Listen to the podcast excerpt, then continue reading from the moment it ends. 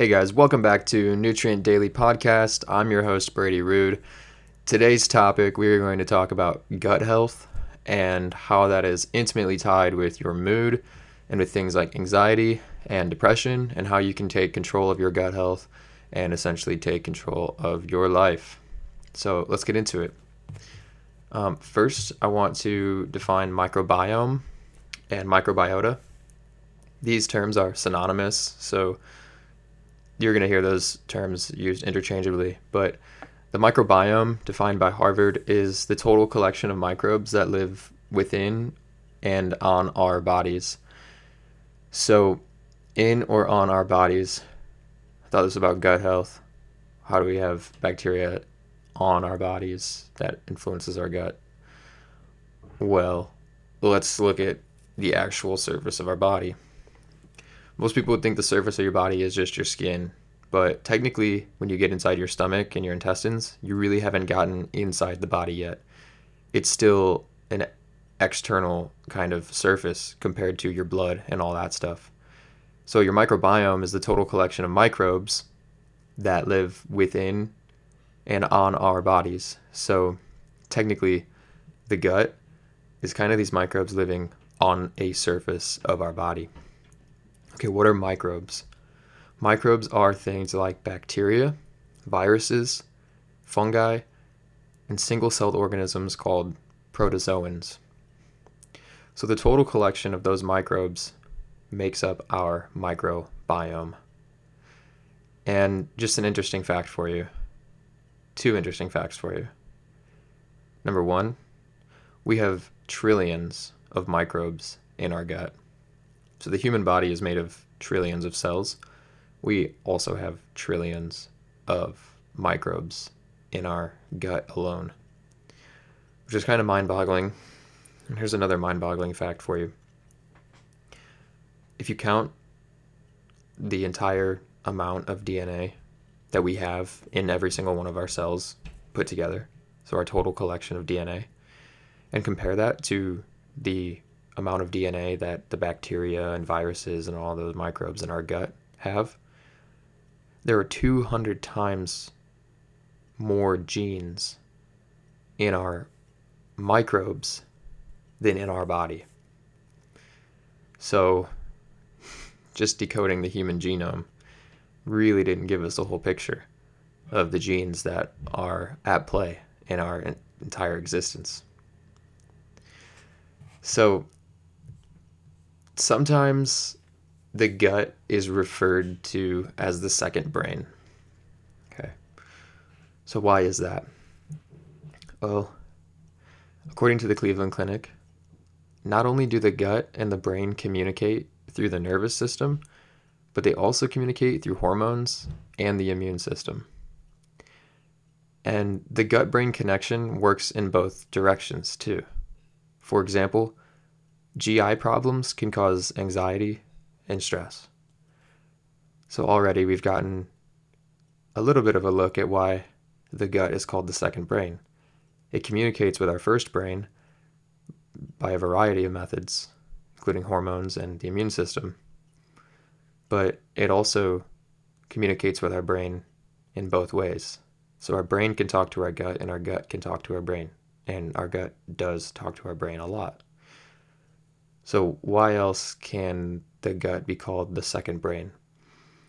Well, if you cut the nerve that goes from the brain to the gut, which is the vagus nerve or the 10th cranial nerve, if you cut the vagus nerve, the gut will be able to function completely on its own. So, what does that mean? Well, our gut has smooth muscle that lines our intestines that pushes food down. And usually, smooth muscle is controlled by our brain. And it's not under our conscious control. We can't control smooth muscle like we do other muscles, like skeletal muscles, like our biceps or our quadriceps. But even without the brain, the gut can control those muscles. So it kind of stands alone, which is another reason it's called the second brain. It's autonomous in a way. another reason why it can be called the second brain, and this is my personal favorite of the four. There's probably plenty of more reasons, but the four I'm going to tell you today, this one is my favorite. Our gut communicates using neurotransmitters. And actually, we'll see the bacteria in our gut communicate using neurotransmitters as well.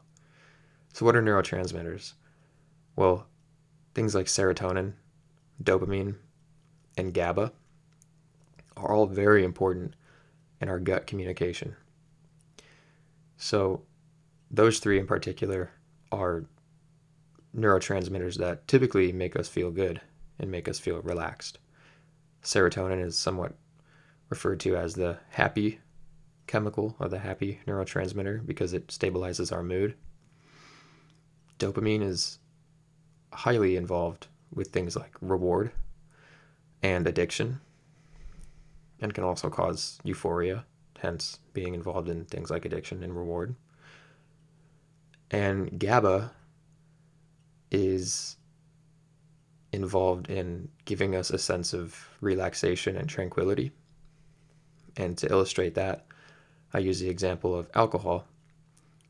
The reason alcohol makes us feel how we feel when we drink alcohol is that alcohol allows for GABA to enter our neurons more frequently.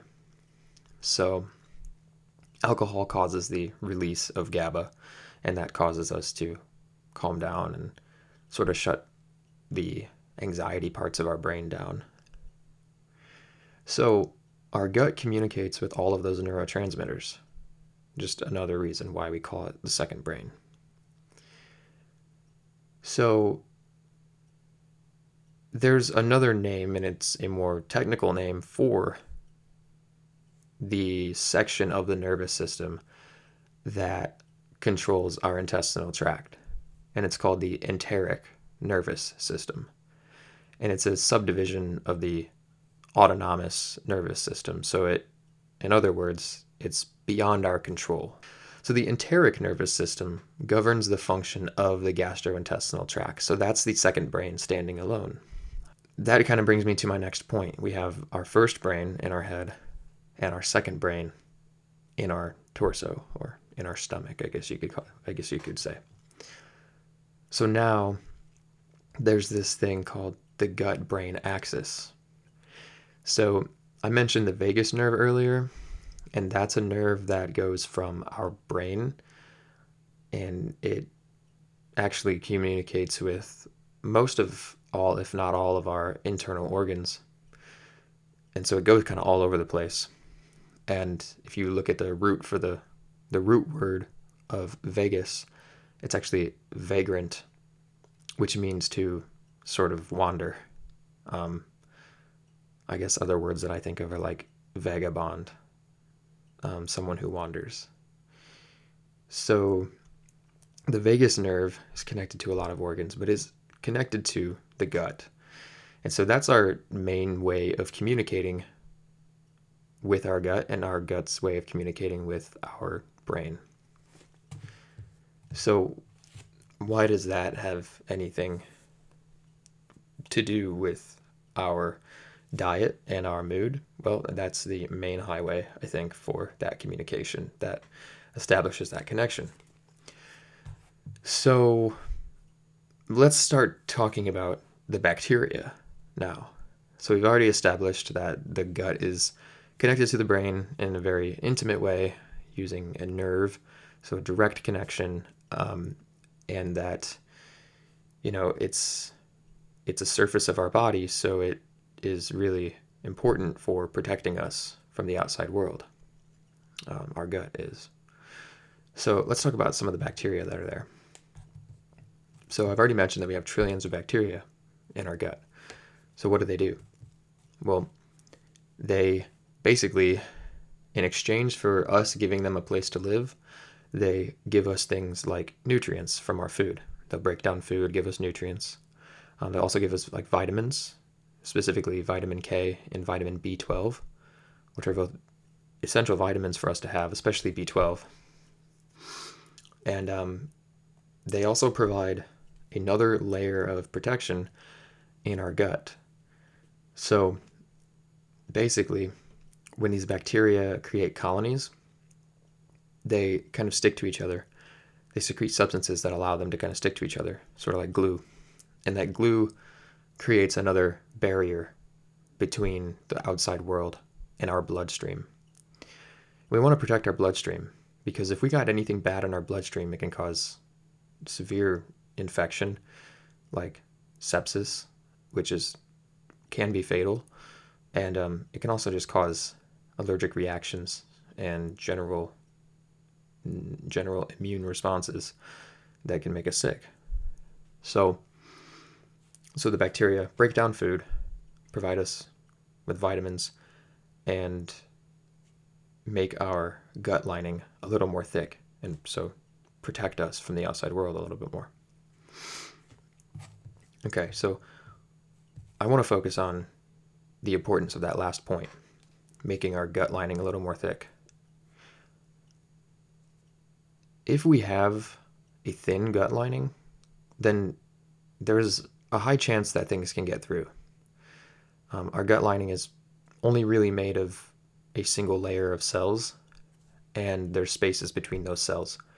Typically, those cells have what we call tight junctions, or they're they're pretty much just bound together.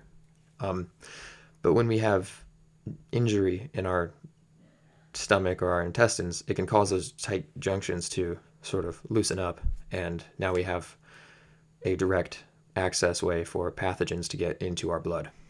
Um, so, what causes our gut lining to do that? Well, the main culprit is inflammation.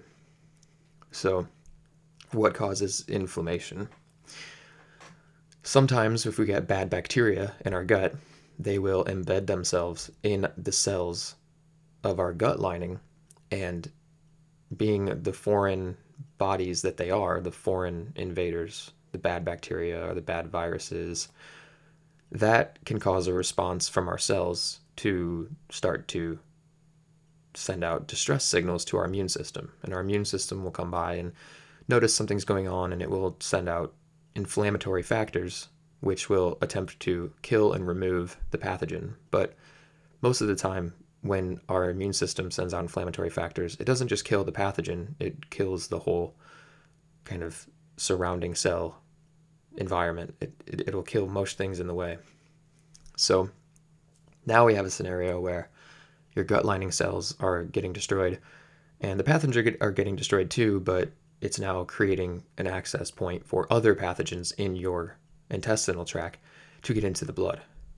Okay, so this is called leaky gut for obvious reasons. Um, but inflammation will lead to leaky gut. And leaky gut will lead to things like irritable bowel syndrome and general inflammation. So, okay, so what happens when things actually get into our bloodstream? Well, when foreign invaders get into our bloodstream, our immune system signals a response. It finds the invader, tags it as a pathogen, and then we send out special cells like killer T cells in our immune system to destroy these pathogens. Well, that whole process causes inflammation. And inflammation is kind of the core, or I should say, the root cause of a, like all anxiety and depression and pretty much anything that, that goes wrong.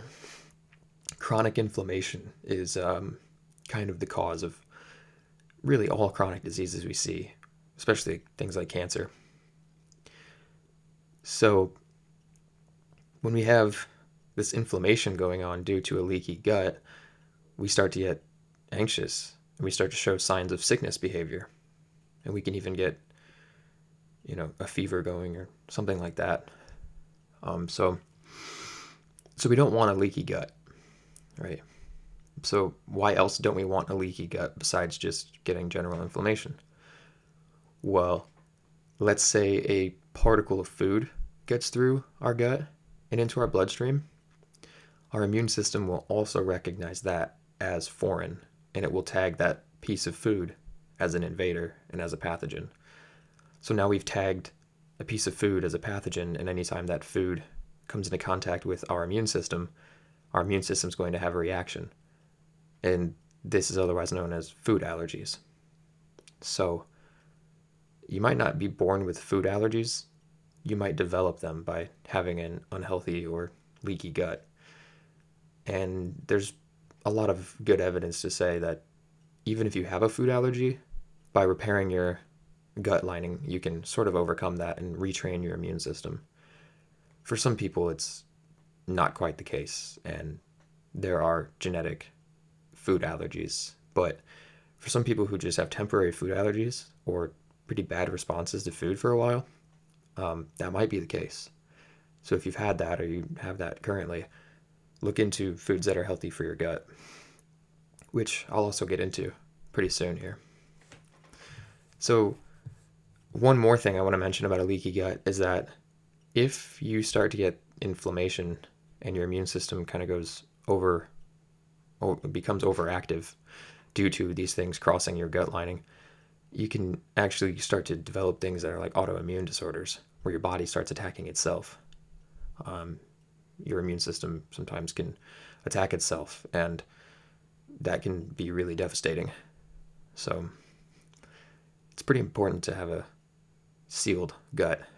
You can kind of see the implications of, of a bad gut lining here. So, let's kind of go over some things that we've talked about so far, and then I'll start to get into how we can work with our microbiome to ensure positive gut health and what that can mean for our brain health as well. So, so far we've said that bacteria live in our gut to protect us from pathogens and to break down food, to produce vitamins, and also to create an extra barrier between our bloodstream and the outside world. So, when things go awry, we can get gaps in our gut lining and this can lead to leaky gut, which can lead to inflammation and cause anxiety and depression and a host of other things. So, now how can we work with our microbiome or how can we improve our gut health?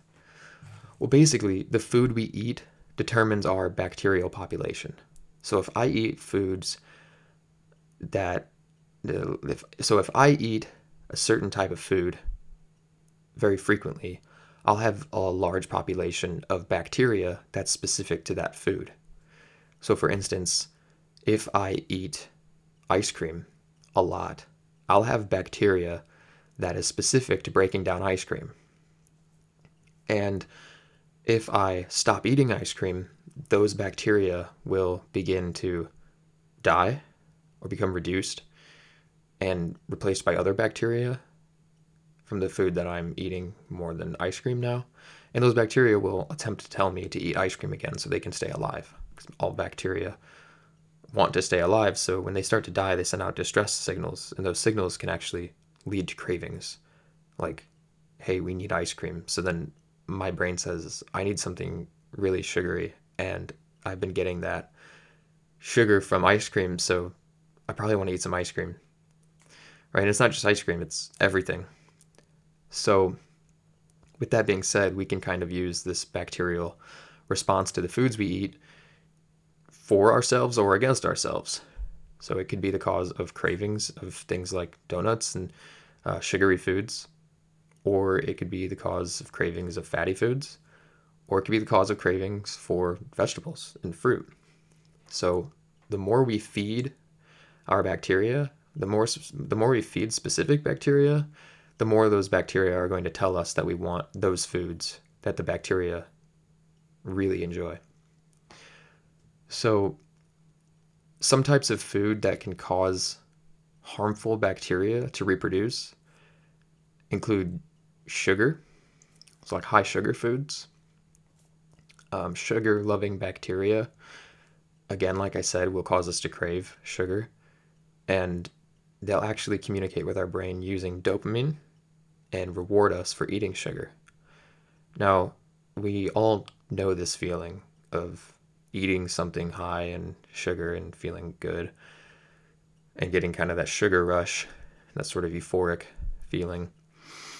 But sugar is obviously really bad for us. and it's kind of the main contributor to heart disease, actually, now, is what they're thinking. So, and things like diabetes, of course. Um, so, those bacteria are going to want you to eat sugar, and we would call those harmful bacteria. Um, some some foods, though, can promote healthy gut bacteria, and I'm sure you guys have all heard of probiotics, right? Um, there's also things called prebiotics, which are th- foods that good bacteria can feed on. So let's just define probiotics and prebiotics. Probiotics are actual living bacterial populations or bacterial cultures in food. So when you take probiotics, they'll give you a list of all these bacteria that are in the food or the probiotic, whatever form it's in. They'll give you a list of all the bacteria that are in there. Um, one example of that is like yogurt. So yogurt can contain probiotics or can be called a, a probiotic. All right, so prebiotics though don't actually have the bacteria. They just have fiber, which is bacteria's main food source. And hopefully prebiotics that are ever being advertised are going to be beneficial fibers for beneficial bacteria. Um, so, some bacteria that are good for you that you can look for in probiotics, or you can look for mention of these bacteria on prebiotics, meaning that the prebiotic will specifically feed these bacteria. Um, one of the bacteria is called lactobacillus. So anything with lacto or that starts with L typically. Um, that's a good one. That's a very popular probiotic in yogurts and other probiotics just on the market. Um, and it's also very prominent in your gut and it's considered a psychobiotic, meaning that it improves brain function. Um, and it can actually decrease anxiety and depression. So, lactobacillus, um, you'll see that on a lot of things. I have Greek yogurt right now that has different different species of lactobacillus um, bacteria, and all of them are typically good. So another one is bifidobacteria. So I'll spell that out: B I F I D O bacteria, and it's technically one word for this one, you'll see Bifido or just B dot something. Um, that one is also important and also considered a psychobiotic, meaning that if you take it, it will improve your brain health. We also have common known bacteria like strep and staph. Um, most people wouldn't think that those are good, but there's certain certain species of strep and of staph that are good. Um, but then there's obviously the pathogenic forms or pathogenic species of strep and staph. So, just kind of an interesting note there, though. We have a species of bacteria in our in our gut that we would normally consider to be, you know, something we want to stay away from, but actually they're kind of essential to our functioning. So, it's just uh, just interesting how much diversity we really have in our microbiome in our gut. So, not all bacteria are bad. Um, so, what foods, right? Like, what foods are prebiotics? What foods are good for good bacteria, beneficial bacteria? Um, a good thing to do is eat a wide variety of fibers. So, this is things like whole wheat, beans, nuts, seeds, legumes, vegetables, and fruit. And another kind of aside on vegetables and fruit. There's bacteria living within the fibers of vegetable vegetables and fruit, and most of the times they're beneficial bacteria. So when you eat vegetables, you're not just eating a prebiotic, meaning you're not just eating food for good bacteria, you're also getting good bacteria out of the actual fiber construct of vegetables. Um, other things yogurt, sauerkraut, um, just fermented foods. Fermented foods often have a lot of bacteria, a lot of different cultures, and um, the cultures meaning just you know populations of bacteria, and uh, and they're gonna be good for you most of the time. So I do want to make a note on yogurt though. A lot of yogurts today are sold with, I mean, just like 15 grams of added sugar per serving, which is just like you want to steer away from that. I know it tastes good, but it's it's just it, it kind of defeats the purpose of eating yogurt for your gut health because now you have sugar in your yogurt, so all the beneficial bacteria are going to have to fight this harmful bacteria that's feeding on the sugar. And sugar is a super good food source for a lot of things. I mean, it's it's it's kind of the thing that keeps us alive, but at the same time, you know, we get way too much sugar, so that's why it's bad. Right? But these bacteria love sugar. And they're they're harmful bacteria, so they they're probably going to eat the sugar out of the yogurt and probably compete against the beneficial bacteria in the yogurt. So, you know, it might not be doing any good for you to eat sugary yogurt. So, what are some you know good yogurts to eat?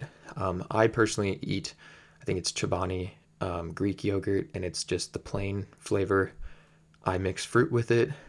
Um, you can also use it kind of like sour cream. I've noticed. Uh, I'll just put you know a scoop of Greek yogurt, plain Greek yogurt, on like a taco kind of mix, and it really blends in well. Um, yeah, so that's a way to sort of get that yogurt if you don't like the taste of plain Greek yogurt. You can sort of mix it in like a uh, like sour cream.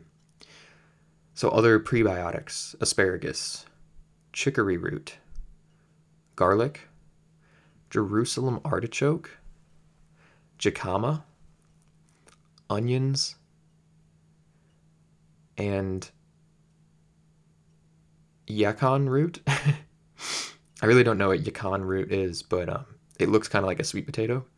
So there's just kind of a list of foods that are common known prebiotics that will promote good bacterial growth. What foods to avoid? Okay, you want to avoid high saturated fat foods like red meat. Um, you want to avoid most dairy products, right? So, but I just said yogurt is good, right? Well, yogurt with the bacteria colonies are good, um, but if you're eating too much dairy, there's a lot of saturated fat there, and you're going to get a lot of these bacteria that love um, that love fats and will produce harmful things that can cause IBS, uh, irritable, irritable, irritable bowel syndrome, and also sometimes like acid reflux.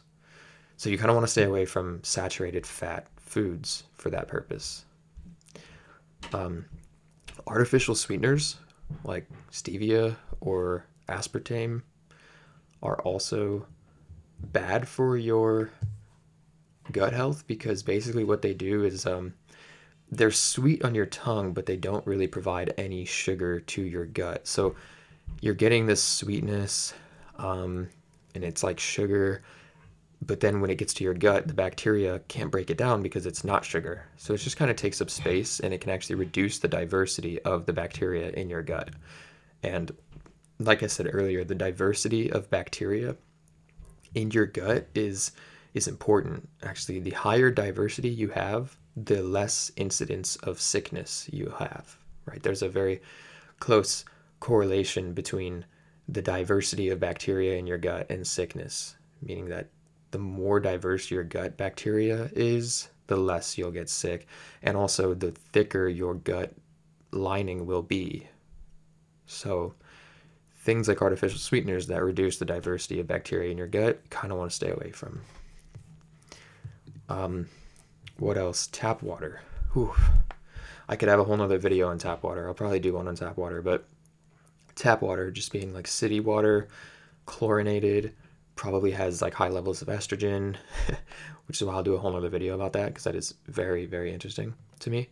But um, tap water can also reduce the the bacterial diversity in your gut because the chlorine, which is often in city water in, in higher amounts than it should be, uh, that chlorine will kill the bacteria and, and you can really reduce your bacterial population.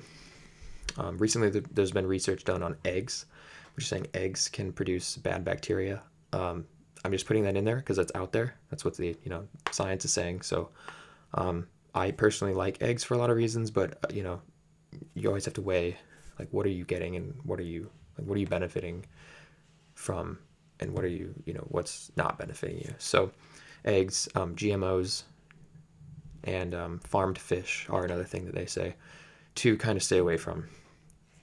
Um, so that's a list of foods to either eat uh, for good bacteria or avoid so you don't have bad bacteria. Um, so I just want to make some final thoughts. So I, this topic is so you can go so deep with this stuff. Uh, I kind of just scratched the surface today, and I tried to prepare my best for this podcast by um, reading a book this week called Psychobiotic Revolution.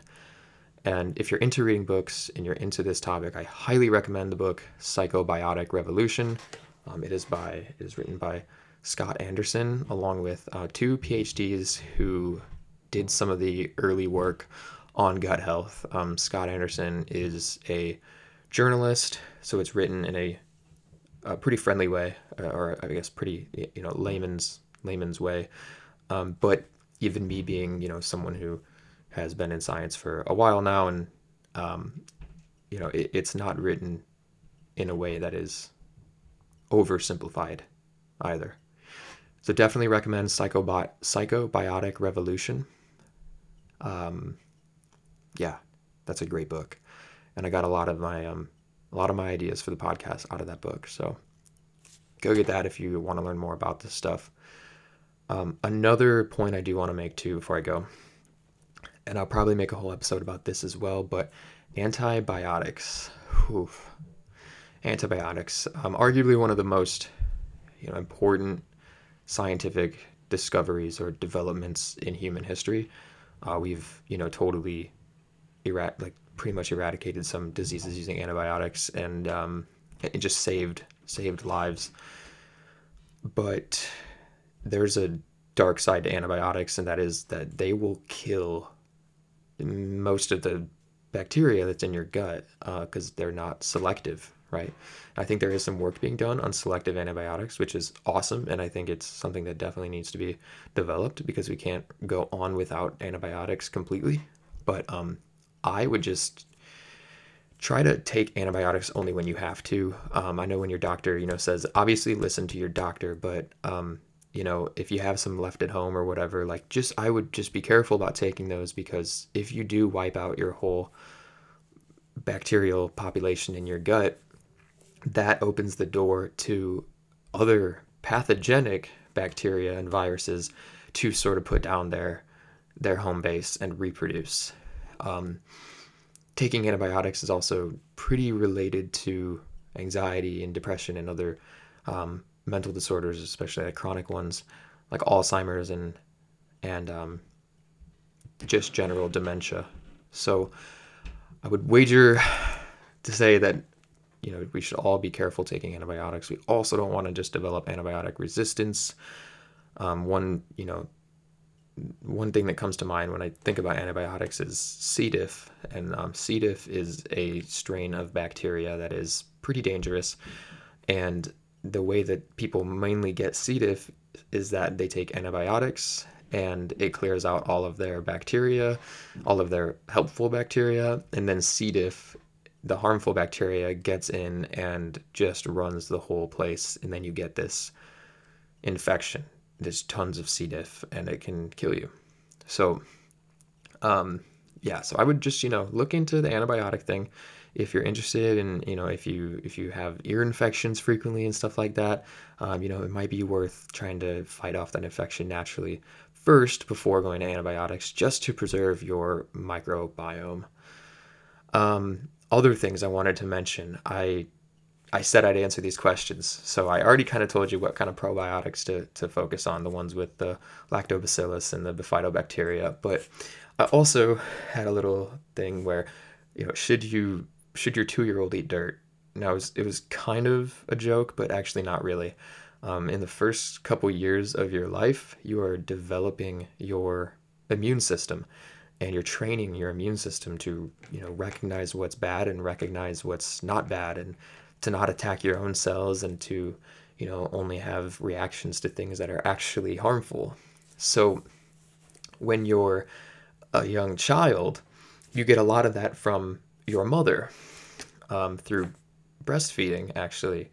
Your mother can share her immunity with you as a child through breastfeeding. And it actually starts in the placenta, but um, through breastfeeding is the is the main is the main way that that babies get their get their immune system um, trained, and then beyond that, when you're a child and you're outside, um, exposed to all of these potential pathogens or good bacteria, your immune system is taking note of all these things and it's training your immune system. So if you are not exposed to those things at a young age, your immune system can be severely compromised in a way that when you're older and come into contact with those things, it's not ready. It's not, it hasn't been trained. So it might either either overreact or not react at all, and you might just get sick. And um, and when your immune system's kind of set in place, it's it gets harder to change it as you get older. So to answer those questions, um, breastfeeding is you know a, a, good way to get immunity to your child um, and to increase their diversity of bacteria and also yeah your two-year-old should probably be outside um, maybe not eating dirt but you know definitely being exposed to those things and just building up that robust immune system and getting those good microbes in place and determining the the microbiome of will eventually be a, an adult human who comes into contact with a lot of things. So, again, you want that diverse microbiome. You want to be exposed to a lot of different things um, when you're a child so that you can develop a good immunity to them. And um, yeah, so hopefully that answers those questions. Um, I hope that this was informative and kind of gave you a general synopsis of what gut health is and why it is important. Um, like I said, there is so much on this topic. I hope I did it justice, but I did, definitely did not cover everything. Um, if you're interested, please just look online. There is so many exciting articles and new, um, you know, new new science that's being published all the time about gut health and um, different foods. So go check it out for yourselves. Um, and yeah, if you have questions, please um, send me an email at nutrientdaily at gmail.com. No spaces or anything, just nutrientdaily at gmail.com. I would be happy to answer questions on the sh- on the podcast, um, and also happy to see what kind of topics you guys are interested in. Um, I genuinely like reading papers and learning stuff. So, you know, this is a hobby of mine. So, please, if you're interested in something, I want to um, give you guys what you want to know about, and hopefully, I will learn something in the process too. So, please feel free to reach out. Um, as always, be safe, be happy, be healthy, and um, yeah, have a great week. All right, thank you, friends. Godspeed.